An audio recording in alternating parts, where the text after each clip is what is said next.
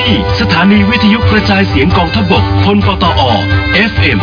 104.5เมกะเฮิรตซ์นำเสนอข่าวสาร สาระ บันเทิง เพื่อความมั่นคงและปลอดภัยสาธารณะ คุณกำลังอยู่กับเรา Travel Radio 104.5 คลื่นแห่งการเดินทาง เพราะโลกกว้างกว่าที่คุณคิด Journey of Life กล่องทิพย์บริการจัดกล่องอาหารไทยชาววังคุณภาพพรีเมียม มีให้คุณเลือกหลากหลายเมนู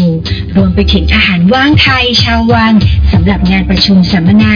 ปรุงใหม่ถูกสุขลักษณะ รสชาติไทยแท้ดั้งเดิม อร่อย ถูกปาก สด สะอาดกล่องปิดผนึกอย่างดี ไม่ใส่สารกันบูด ไม่ใส่ผงชูรส พร้อมบริการ Delivery จัดส่งถึงที่ ติดต่อสอบถามเมนูได้ที่เบอร์ 0911198875 หรือที่ไลน์ ID กล่องทิพย์ไทยค่ะ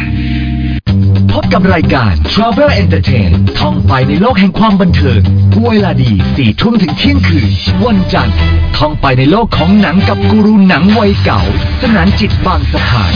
วันอังคารใช้ชีวิตให้สุขสนุกอย่างมีสไตล์กับพี่มอสตรีมินกเกษมวิรัตพงศ์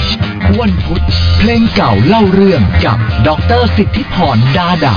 วันพฤหัสบดี กีฬาพาเที่ยวโดยพี่ไก่บุญชัยรวงพึ่ง และวันศุกร์ทริปลี้ลับกับน้ำเตยผู้เคยตายแล้วฟื้น ตำนานป่า สถานที่แห่งการพักผ่อนท่ามกลางธรรมชาติครบวงจร ทั้งร้านอาหาร รีสอร์ทที่พักสวนน้ำขนาดใหญ่ และห้องสัมมนาจัดเลี้ยง ด้วยระยะทางเพียง 20 กิโลเมตรจากตัวเมืองระยอง ที่เดียวที่จะเติมเต็มช่วงเวลาพิเศษของคุณด้วยบรรยากาศร่มรื่น การต้อนรับและการบริการที่แสนอบอุ่นจากพนักงานของเรา ติดต่อร้านอาหารโทร 038 652 884 038 652 884 หรือสำรองที่พักโทร 038 928 222 038 928 222 ผมถามตัวเองอยู่เสมอว่า อะไรทำให้ผมรู้สึกผ่อนคลาย สัมผัสที่นุ่มนวล ความรู้สึกที่น่าหลงไหล และคำตอบของความสบาย ความผ่อนคลาย เก้าอี้นวด Rester Rester Design for your life ใครอยากไปเที่ยวยุโรปยกมือขึ้น ตอนนี้ The Venezia หัวหินชะอำสถานที่ท่องเที่ยวสไตล์เวนิสอิตาลีใน แบบยุโรป และยังได้สนุกกับกิจกรรมสุดชิล เช่น ถ่ายภาพสามมิติ บ้านกลับหัว ฟาร์มแกะ สวนกุหลาบในสไตล์ยุโรป และพลาดไม่ได้กับการล่องเรือกอนโดราสัญลักษณ์ของเมืองเวนิสอิตาลีแพ็กเกจกิจกรรมสุดคุ้มทั้งหมดนี้เพียง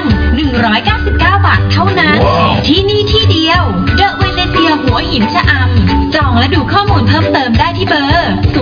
095 369 9359 หรือพิมพ์คำว่าThe Venezia หัวหิน and ชะอำเป็นภาษาอังกฤษได้เลยจ้า ค้นหามาเล่าเข้าใจง่าย ได้แง่คิดเกาะติดสถานการณ์ กับรายการ คุยข่าวเล่าความ พบกันทุกวันจันทร์ถึงศุกร์เวลา 18นาฬิกา30 นาทีถึง 19นาฬิกา30 นาที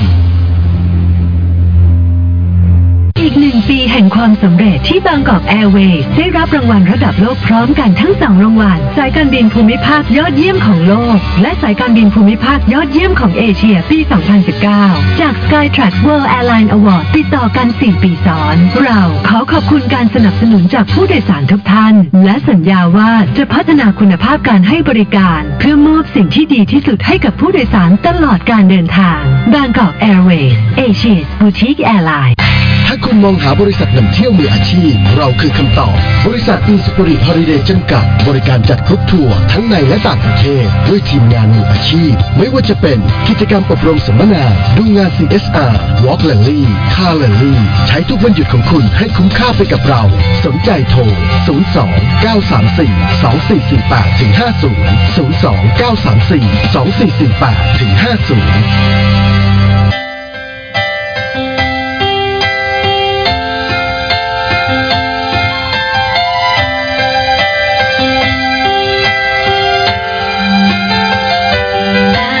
You.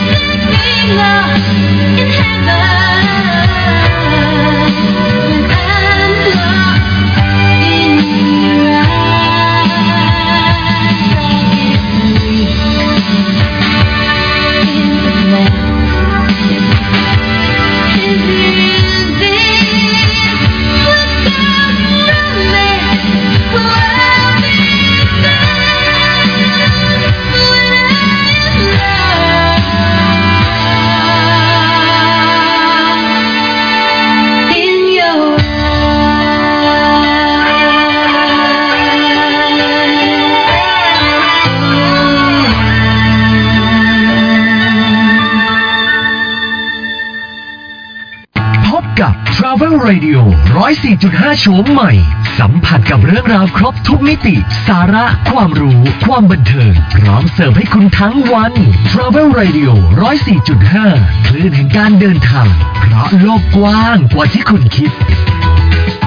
คุณกำลังอยู่กับเรา Travel Radio 104.5 คลื่นแห่งการเดินทาง เพราะโลกกว้างกว่าที่คุณคิด Journey of Life สวัสดีครับ อ่า กลับมาพบกันรอบดึกนะครับ เมื่อกี้ก็ขอบคุณ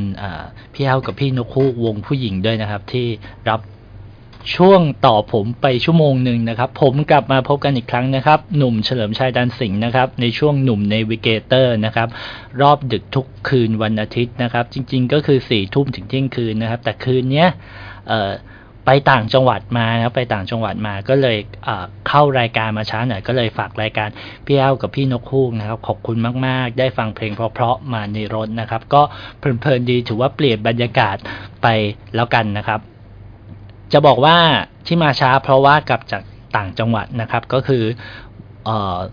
เสาร์อาทิตย์ที่ผ่านมาเนี่ยผมไปที่กาญจนบุรีมาก็คือไปไกลถึงนู่นเลยบ้านอีต่องนะครับอำเภอทองผาภูมิจังหวัดกาญจนบุรีนะครับก็คือไปเที่ยวด้วยแล้วก็ทำธุระด้วยแล้วก็ทำงานด้วยนะครับ แต่ว่าเป็นการไปที่ฉุกละหุกนิดนึงนะครับ แล้วก็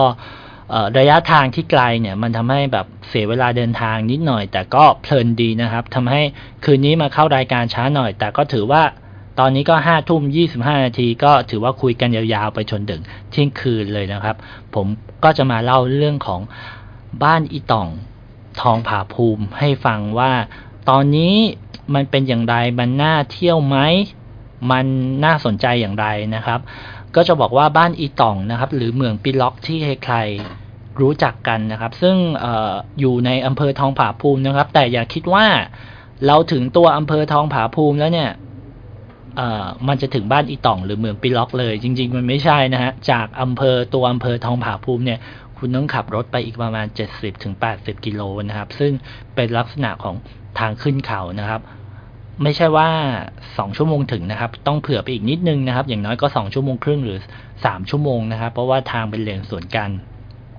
แต่ทางที่จะเป็นเลนสวนกันขึ้นเขาเนี่ย ก็แลกมากับวิวที่สวยงามนะครับ ยิ่งช่วงนี้นะครับ หน้าฝนนะครับ ก็คือกรุงเทพกับปริมณฑลอาจจะตกน้อยครับ แต่บริเวณกาญจนบุรีเนี่ย หรือเขตภาคตะวันตกของเราเนี่ย ฝนกำลังพรำๆตกๆนะครับ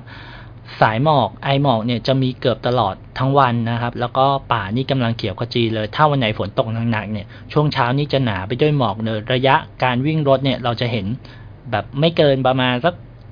ห้าสิบเมตรหกสิบเมตรเนี่ยไม่เห็นจริง ๆ นะฮะ ต้องขับรถอย่างระมัดระวัง แต่ว่า ระหว่างทางจากอำเภอทองผาภูมิไปยังบ้านอีตองเนี่ยก็คือจะมีจุดพักรถเป็นระยะระยะนะครับ หรือจุดชมวิวนั่นเองนะฮะก็แวะกันได้ แวะชมแวะอะไรกันได้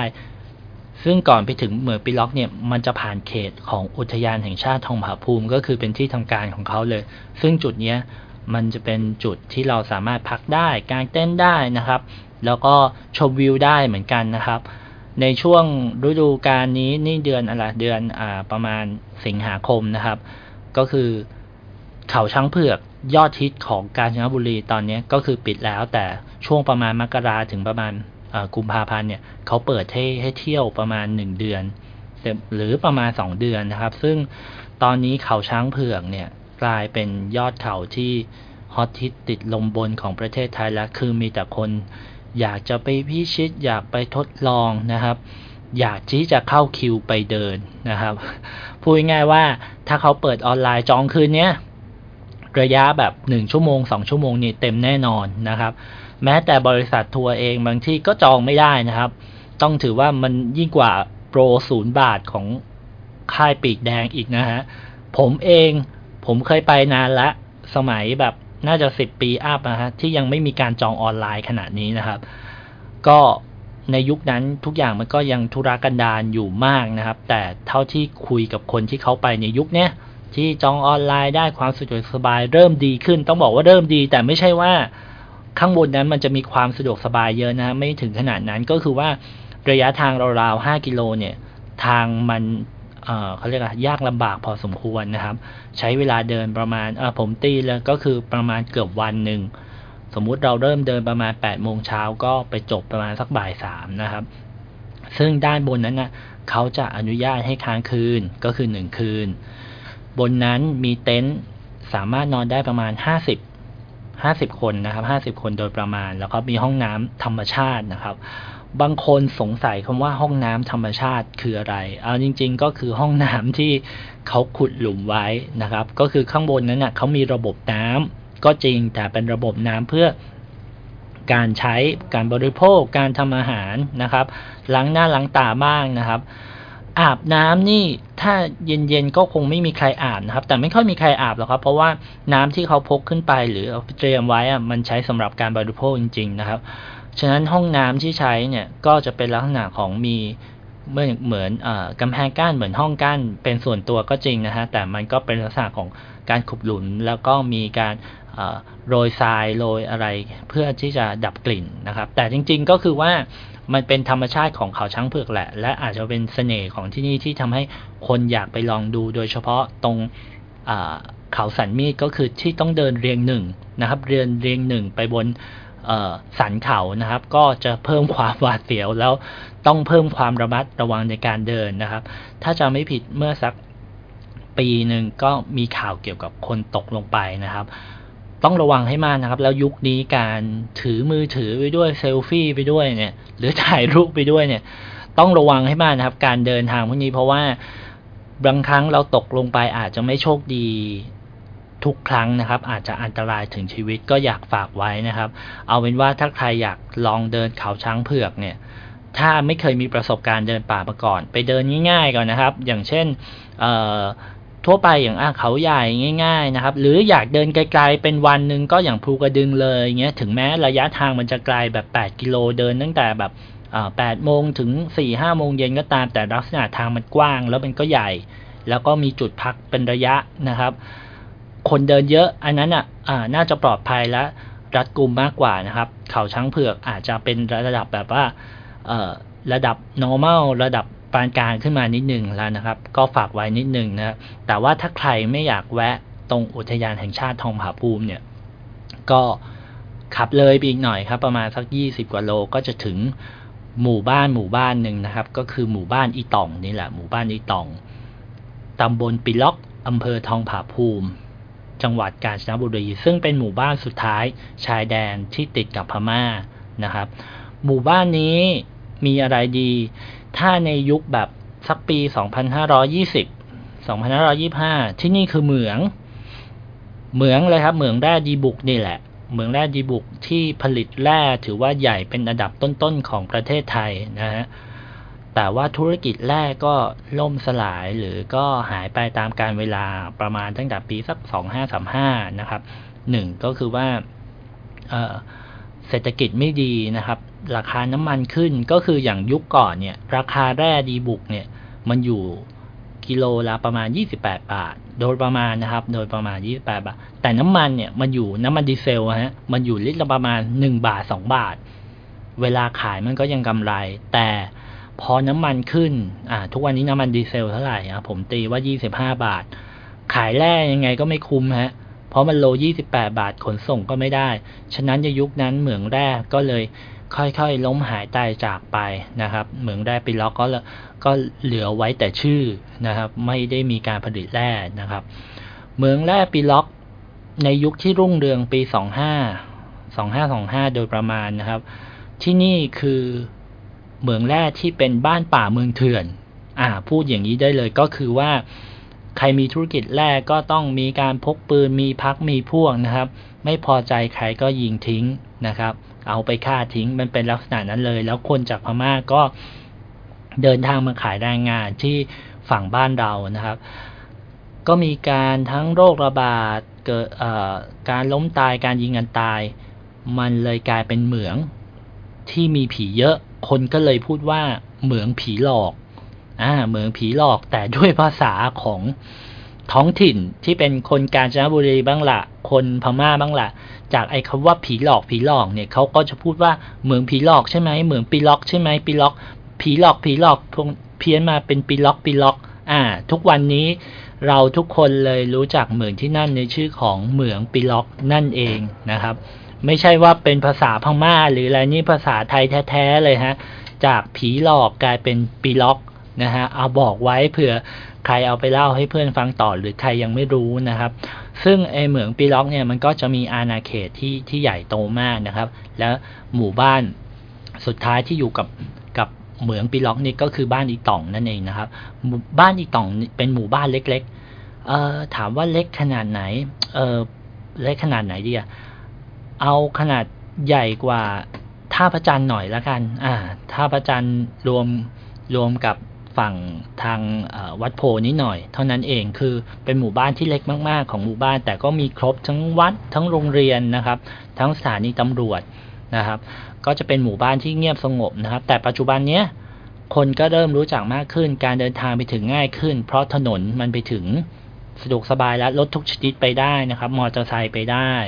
นะครับ รถเก่งไปได้รถกระบะไปได้นะครับ จักรยานยังมีคนปั่นไปเลยครับ แต่ว่าเอ่อเท่าที่รู้ก็คือถ้าปั่นจากอำเภอทองผาภูมิขึ้นไปที่ที่ปีล็อกเนี่ย80โลก็กินเวลาอย่างน้อยก็ไม่ต่ำกว่า6ชั่วโมง อันนี้ปั่นเรื่อยๆนะครับนะครับ ที่นั่นก็ทุกอย่างก็คือจะเอ่อมีความเป็นธรรมชาตินะครับ มีความเอ่ออะไร มีความเป็นอยู่ของวิถีชีวิตของชาวบ้านของชาวพม่าเนี่ยสูงนะครับโฮมสเตย์ต่างๆ ก็เริ่มเปิดนะครับ ใครอยากพักแบบโฮมสเตย์ดีหน่อยก็มี หรือจะพักแบบโฮสเทลเป็น dorm เป็นอะไรก็เริ่มมีแล้วนะครับ ก็แล้วแต่ส่วนใครอยากไปนอนกางเต็นท์เนี่ยก็มีนะครับ นอกจากจุดที่ผมบอกก็คืออุทยานแห่งชาติทองผาภูมิแล้วเนี่ยยังจะมีเเนินช้างศึกนะครับ เนินช้างศึก เนินช้างศึกก็คืออยู่ก่อนถึงหมู่บ้านเนี่ยประมาณสักสามกิโลนะครับ สังเกตว่าซ้ายมือมันจะเขียนว่าเนินช้างศึก เราขับรถขึ้นไปได้เลย แต่ว่ามันจะชันนิดนึงนะครับ เพราะว่ามันเป็นยอดเขา แต่ว่ารถทุกชนิดไปได้ถึงเช่นกัน บนยอดเขาของเนินช้างศึกเนี่ย คนที่จะไปกางเต็นท์บนนั้นได้หนึ่งไม่ใช่ว่ากางเต็นท์เป็นนะครับหนึ่งคือต้องใจกล้าก่อน เพราะว่าบนเนินเนี้ยลมแรงมาก แรงถึงขนาดไหน บางเคสคือเต็นท์ปลิว อันนี้เรื่องจริงผมเห็นมากับตานะครับ ถ้าเราปักสมอบุกไม่ดีเต็นท์เต็นท์ปลิว เพราะว่าจุดนั้นมันจะเป็นจุดสูงที่สุดแล้วลมมันแรง ลมมันแรงคือมันจะไม่มีอะไรมาบดบังเลย เหตุผลเขาไม่ได้ทำเพื่อท่องเที่ยวในในจุดแรกคือเหตุผลคือตอชดอเขาตั้ง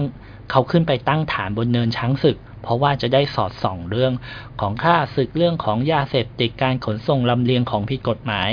ฉะนั้นโดยรอบของเนินช้างศึกเนี่ยก็จะโล่งไปหมดเลย ไม่มีต้นไม้บดบังลมก็จะแรงถึงขนาดว่ามีบังเกอร์นะครับ ฉะนั้นคนขึ้นไปบางคนเนี่ยเขาก็จะงงว่า เอ๊ะทำไมทำไมแบบดูสถานที่แบบมันโล่งซะจนแบบเหมือนไม่น่าจะกางเต็นท์ได้ แต่แต่เขาก็อนุญาตให้กางเต็นท์คือจริง ๆเขาทำมาเพื่อเออ ความมั่นคงนะครับ การทางการทหารทางตำรวจมากกว่าที่จะเป็นสถานที่พักผ่อน แต่ด้วยแบบมันกลายเป็นเมืองท่องเที่ยวมากขึ้นเรื่อยๆ เนี่ย พื้นที่ของของบ้านอีตอง หรือเมืองปิล็อกเนี่ย ไม่พอที่จะพักเขาก็เลยเปิดบริการให้นักท่องเที่ยวสามารถไปกางเต็นท์ได้นะครับ ก็เลยบอกว่าถ้าไปกลางแล้วเนี่ยก็ต้องระวังเรื่องของลมนะครับ แต่ถามว่าความโรแมนติกนี้เป็นยังไง ดีมากๆนะครับ ยิ่งหน้าฝนเนี่ยหมอกจะไหลเอื่อยทั้ง ทั้งวันเลย จะเห็นตะหมอกสีขาวนะครับ ส่วนหน้าหนาวเนี่ยก็จะหนาวมากแถมลมแรงมากนะครับ ซึ่งเมื่อก่อนเนี่ยเรื่องห้องน้ำห้องท่าจะไม่ค่อยดี แต่เดี๋ยวนี้ก็คือห้องน้ำเนี่ยถือว่าเจ๋งละดีดีมากๆแล้วครับสองก็คือว่าไอ้บังเกอร์ที่เขาไม่ได้ใช้แล้ว หมายถึงบังเกอร์ที่เขาแบบไม่ต้องแบบใช้เอ่อเพื่อหลบระเบิดอะไรมันในยุคก่อนใช่ไหมตอนนี้ก็เลยก็คือให้นักท่องเที่ยว เอาเต็นท์ไปกางตรงบังเกอร์ได้อ่าเพื่อหลบลมสำหรับคนที่ไม่ชอบหนาว มันก็จะมีเคสแบบนี้ด้วยนะนะฮะยังไงก็ลองดูที่เนินช้างศึกนะครับ ซึ่งการรับจองของเขาไม่ไม่ได้มีรับจองทางออนไลน์หรือว่าอะไรนะฮะก็คือไป walk in เลยนะครับ แล้วก็ไปไปการเต็นท์เลย ค่าบริการนี่ถ้าจำไม่ผิดก็แล้วแต่เราจะให้นะครับ เพียงแต่ว่าอย่าหวังว่าแบบ เอ้ย มันมีลมแรงมันมีแบบว่าสิ่งอำนวยความสะดวกไม่ครบ คิดว่าคนจะไปไม่เยอะอย่าไปคิดนะครับ หน้าหนาวนี่ธันวานี่เต็มตั้งแต่ต้นเดือนยันปลายเดือนไปยันต้นมกราเลยนะครับ แถมจริง ๆ เอาจริง ๆ นะฮะไม่แพ้กับภูทับเบิกที่เพชรบูรณ์เลยนะครับ อย่าประมาทไป เพราะว่าคนเริ่มคนเริ่มไปที่นี่กันเยอะมากแล้ว เพราะว่าหนึ่งมันอาจจะใกล้กรุงเทพ นะครับ แต่แท้จริงแล้วการใช้เวลาเดินทางเนี่ยก็ประมาณ 5 ชั่วโมงนะฮะกว่าจะไปถึงบ้านอีตองอตรงเหมืองปีล็อกเนี่ยนะครับ ก็อย่างที่บอกถ้าใครไม่กางเต็นท์ก็ลงมาพักที่โฮมสเตย์ของบ้านบ้านอีตองได้ ก็มีให้เลือกหลายอย่างมีให้เลือกหลายแบบนะครับ ก็ช่วงหน้าเที่ยวเนี่ยเขาก็จะเปิดเป็นโฮมสเตย์หลาย ๆ ที่บางบ้านไม่เคยเปิดเป็นโฮมสเตย์แต่ก็เปิดให้เราเข้าพักไปนะครับ แล้วก็อีกจุดหนึ่งที่เป็นตำนานของเหมืองปิล็อก หรือบ้านอีตองอะ ก็คือเหมืองหนึ่งในเหมืองปิล็อก ชื่อว่าเหมืองแร่สมศักดิ์อ่า ก็คือว่าเหมืองปิล็อกเนี่ยเป็นเหมือนอ่าอัมเบร่าใหญ่ก็คือเป็นชื่อเหมืองใหญ่ๆ ซึ่งในนั้นก็จะมีเหมือง A เหมือง B เหมือง C อ่าก็ว่าไปหนึ่งในนั้นคือเหมืองแร่สมศักดิ์เหมืองแร่สมศักดิ์ทำไมคนถึงพูดถึงเยอะ มันซ่อนเรื่องของเรื่องราวความรักของคนสองคนไว้นะครับ ทุกวันนี้เราอาจจะรู้จักในเรื่องของปลาเกนเหมืองแร่สมศักดิ์หรือปลาเกนแห่งบ้านอ่าแพงเหมืองปีล็อกอ่าป้าเกนถ้าย้อนไปแบบ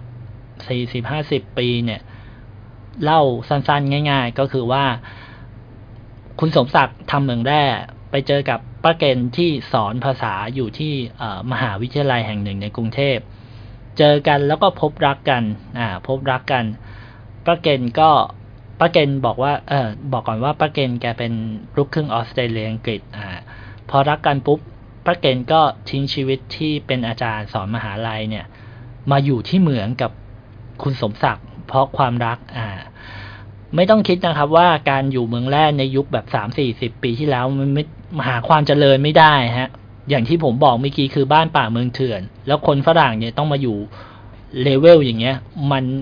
มันความปลอดภัยหรือความเซฟตี้ในชีวิตมันไม่มีแล้ว แต่ด้วยความรักเนี่ยเขาก็เลยลงมาอยู่ที่เหมืองแร่อะผมพูดว่าลงมาอยู่ที่เหมืองแร่เพราะอะไร เพราะเหมืองแร่เนี่ย เวลาเราทำเนี่ย เราต้องลงไปในในอะไรในพื้นที่ที่มันต่ำกว่าปกติ สมมุติถนนสูง สูงระยะเท่านี้สมมุตินะครับ สูงทั้งหมดสิบเมตร เราต้องลงไปอีกแบบอีกหลายสิบเมตร อีกหลายกิโลเพื่อจะทำเหมืองแร่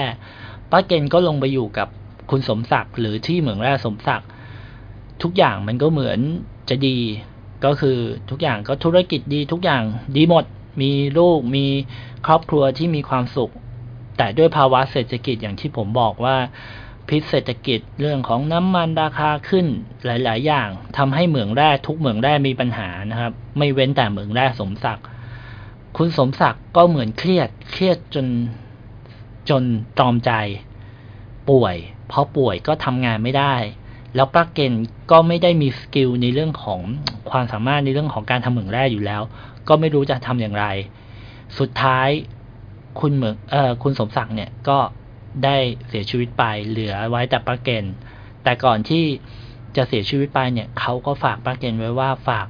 ดูแลคนในเหมืองแร่สมศักดิ์ให้ดีที่สุดนะป้าเกณฑ์ก็รับปากไว้แต่พอคุณสมศักดิ์เสียไปก็ไม่รู้ว่าสิ่งที่เขาจะทำในในเรื่องของเหมืองแร่เขาจะทำอย่างไรเพราะเขาไม่ได้มีความสามารถตรงนี้ เขาก็เลยมาคิดว่ามันควรจะเป็นอย่างอื่นไหมในสิ่งที่เขาถนัด ป้าเกณฑ์ถนัดอะไรนอกจากสอนภาษาอังกฤษ สิ่งหนึ่งที่เขาถนัดคือเรื่องของอาหารครับ เพราะว่าเขาทำอาหารตั้งแต่เด็กกับแม่ก็คือเรื่องของขนมปังเรื่องของบาร์บีคิวเรื่องของแซนด์วิชเรื่องของเค้กเขาก็เลยคิดว่าเขาจะทำอันนี้แหละเพื่อเลี้ยงคนในเหมืองแร่สมศักดิ์นะครับ ตอนนั้นก็เหมือนมีการเปิดใจ เปิดใจคุยกันว่าเเขาจะไม่ได้ทำเหมืองแร่อีกแล้วนะครับ พูดกับคนงาน คนงานตอนนั้นประมาณเกือบสามร้อยคน ใครที่จะ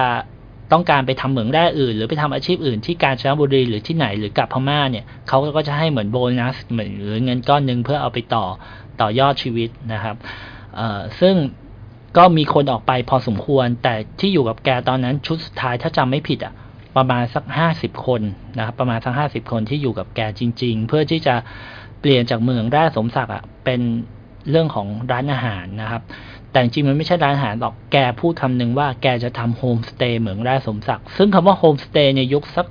ยี่สิบสามสิบปีที่แล้วเนี่ยคนไทยไม่ค่อยรู้จักหรอกฮะ แต่แกเห็นอย่างเงี้ยมาจากที่อังกฤษ แกก็เลยมองว่า เมืองไทยน่าจะทำได้ แล้วพื้นที่แบบนี้น่าจะทำได้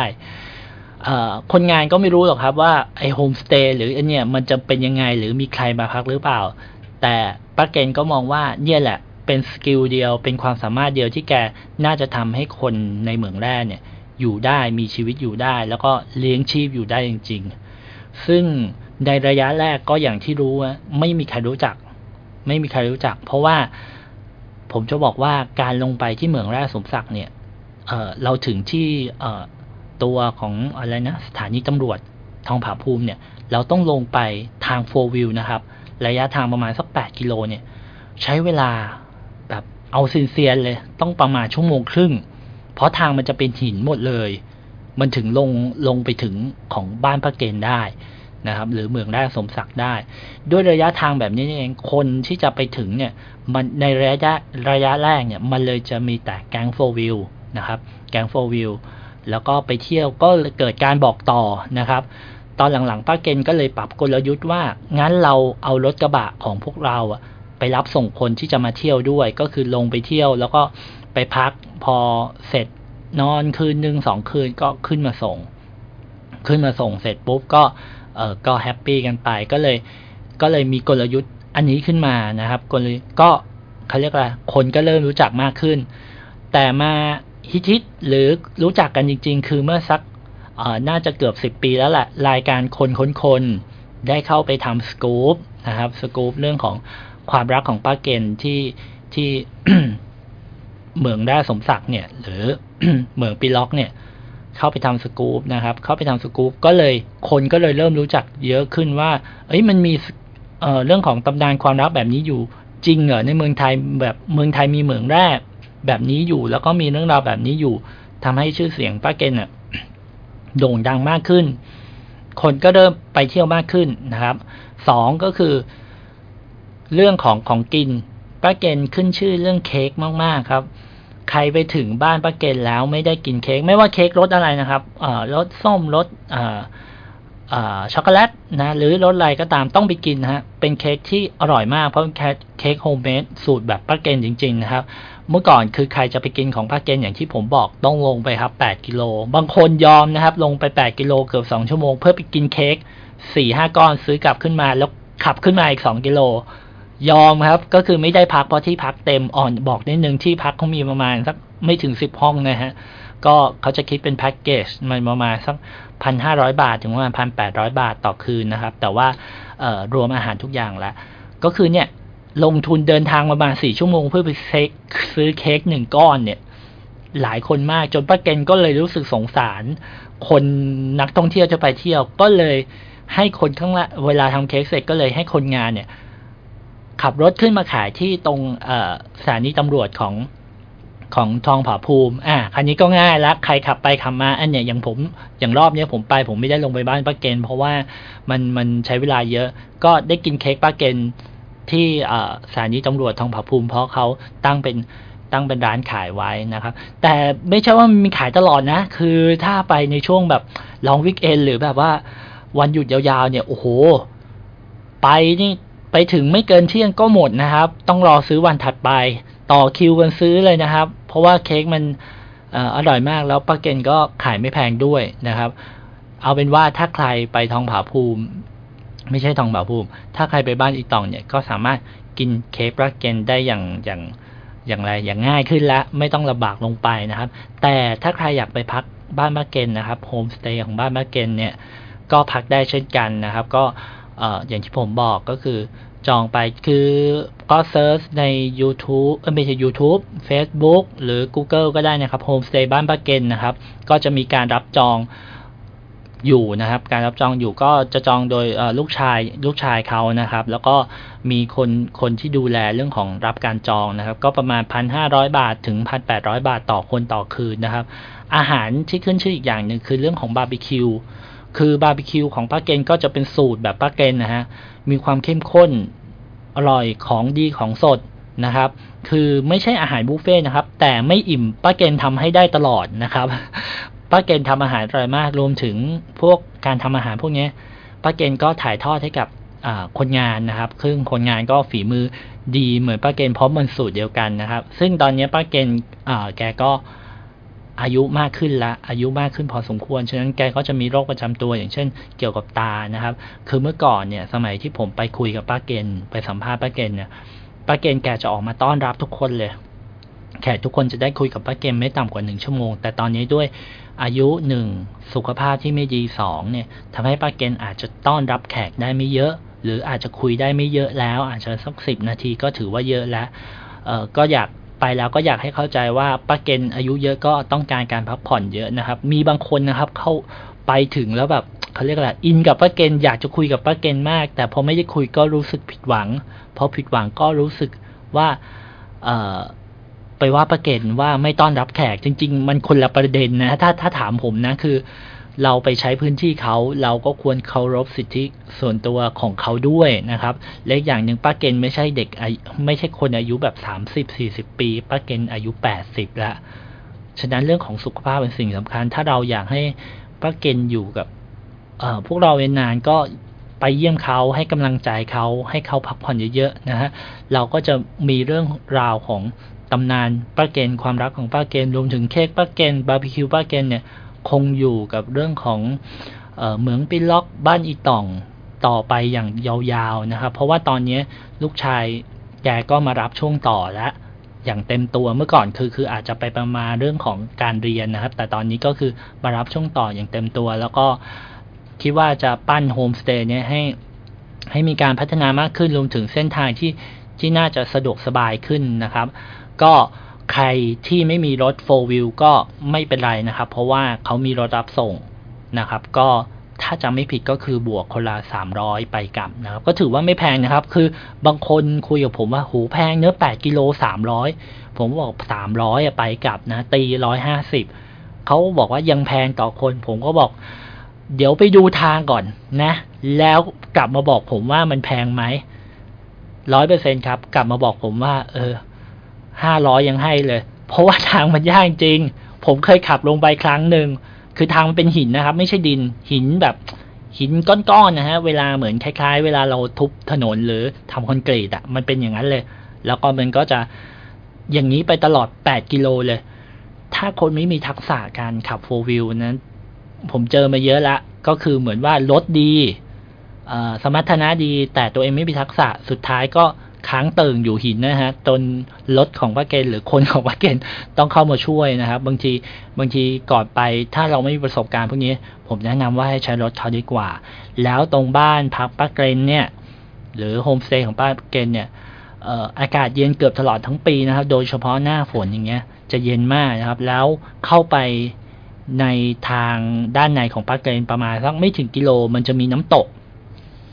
น้ำตกเนี่ยมัน จะบอกว่าเป็นน้ำตกส่วนตัวก็ไม่เชิงนะครับ แต่เป็นเป็นน้ำตกที่อยู่ในเขตเหมืองเหมืองแร่สมศักดิ์เขาก็จะพาไปเที่ยวน้ำตกสวยครับ แล้วก็เหมือนเป็นส่วนตัวนะฮะตอนที่ผมไปอะ มันจะมีไกด์กิตติมาศักดิ์นำผมไปด้วย มันเป็นหมาโกลเด้น หมาของป้าเกณฑ์นั่นเองนะครับ ก็คือจะพาไปด้วย แต่ตอนนี้ผมไม่แน่ใจว่า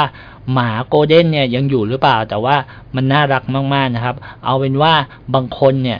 ไปพักคืนหนึ่งสมมติไปพักคืนวันอาทิตย์เนี่ย ติดใจอยู่ต่ออีกวันหนึ่งก็คือคืนวันจันทร์อะอย่างคืนวันจันทร์คนน้อยอะต่อได้ แต่บางคนไปคืนวันศุกร์อ่าเป็นคืนวันศุกร์แล้วอยากต่อวันเสาร์เงี้ยอ้าวต่อไม่ได้แล้วเพราะวันเสาร์มีคนจองแล้วอะไรเงี้ยก็ถือว่าเป็นอะไรที่แบบว่า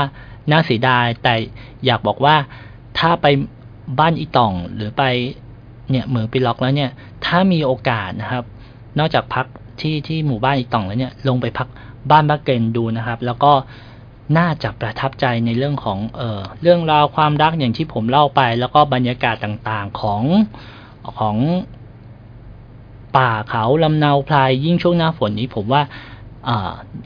พลาดไม่ได้เลยน่าจะลองไปดูนะครับอ่าตอนนี้ก็ใกล้แล้วใกล้เที่ยงคืนแล้วผมขอพูดยาวไปเลยแล้วกันนะครับ ก็ ขอขอบคุณก่อนแล้วกันนะครับ สปอนเซอร์ใจดีของเราสำหรับคลื่นเรานะครับ Travel Radio นะฮะคลื่นแห่งการเดินทางเพราะโลกกว้างกว่าที่คุณคิดนะครับอขอขอบคุณกล่องทิปนะครับ เก้าอี้เรสเตอร์นะครับ เวเนเซียหัวหินนะครับ บางกอกแอร์เวย์ครับ แล้วก็ Inspirit Holiday นะครับ บริษัททัวร์ที่ถูกต้องตามกฎหมายนะครับ ก็สำหรับค่ำคืนนี้ก็ ผมอาจจะมาช้านิดนึง แต่ก็จัดเต็มเต็มที่นะครับ ก็หวังว่าคืนนี้คงจะได้เรื่องราวดีๆ เรื่องราวสนุกๆ ในเรื่องของบ้านป้าเกล็นแล้วก็เรื่องของอำเภอทองผาภูมินะครับ เหมืองปิล็อกแล้วก็บ้านอีตองนะครับ แล้วกลับมาพบกันใหม่อีกที วันอาทิตย์หน้านะครับ ฝันดีทุกคนราตรีสวัสดิ์ครับ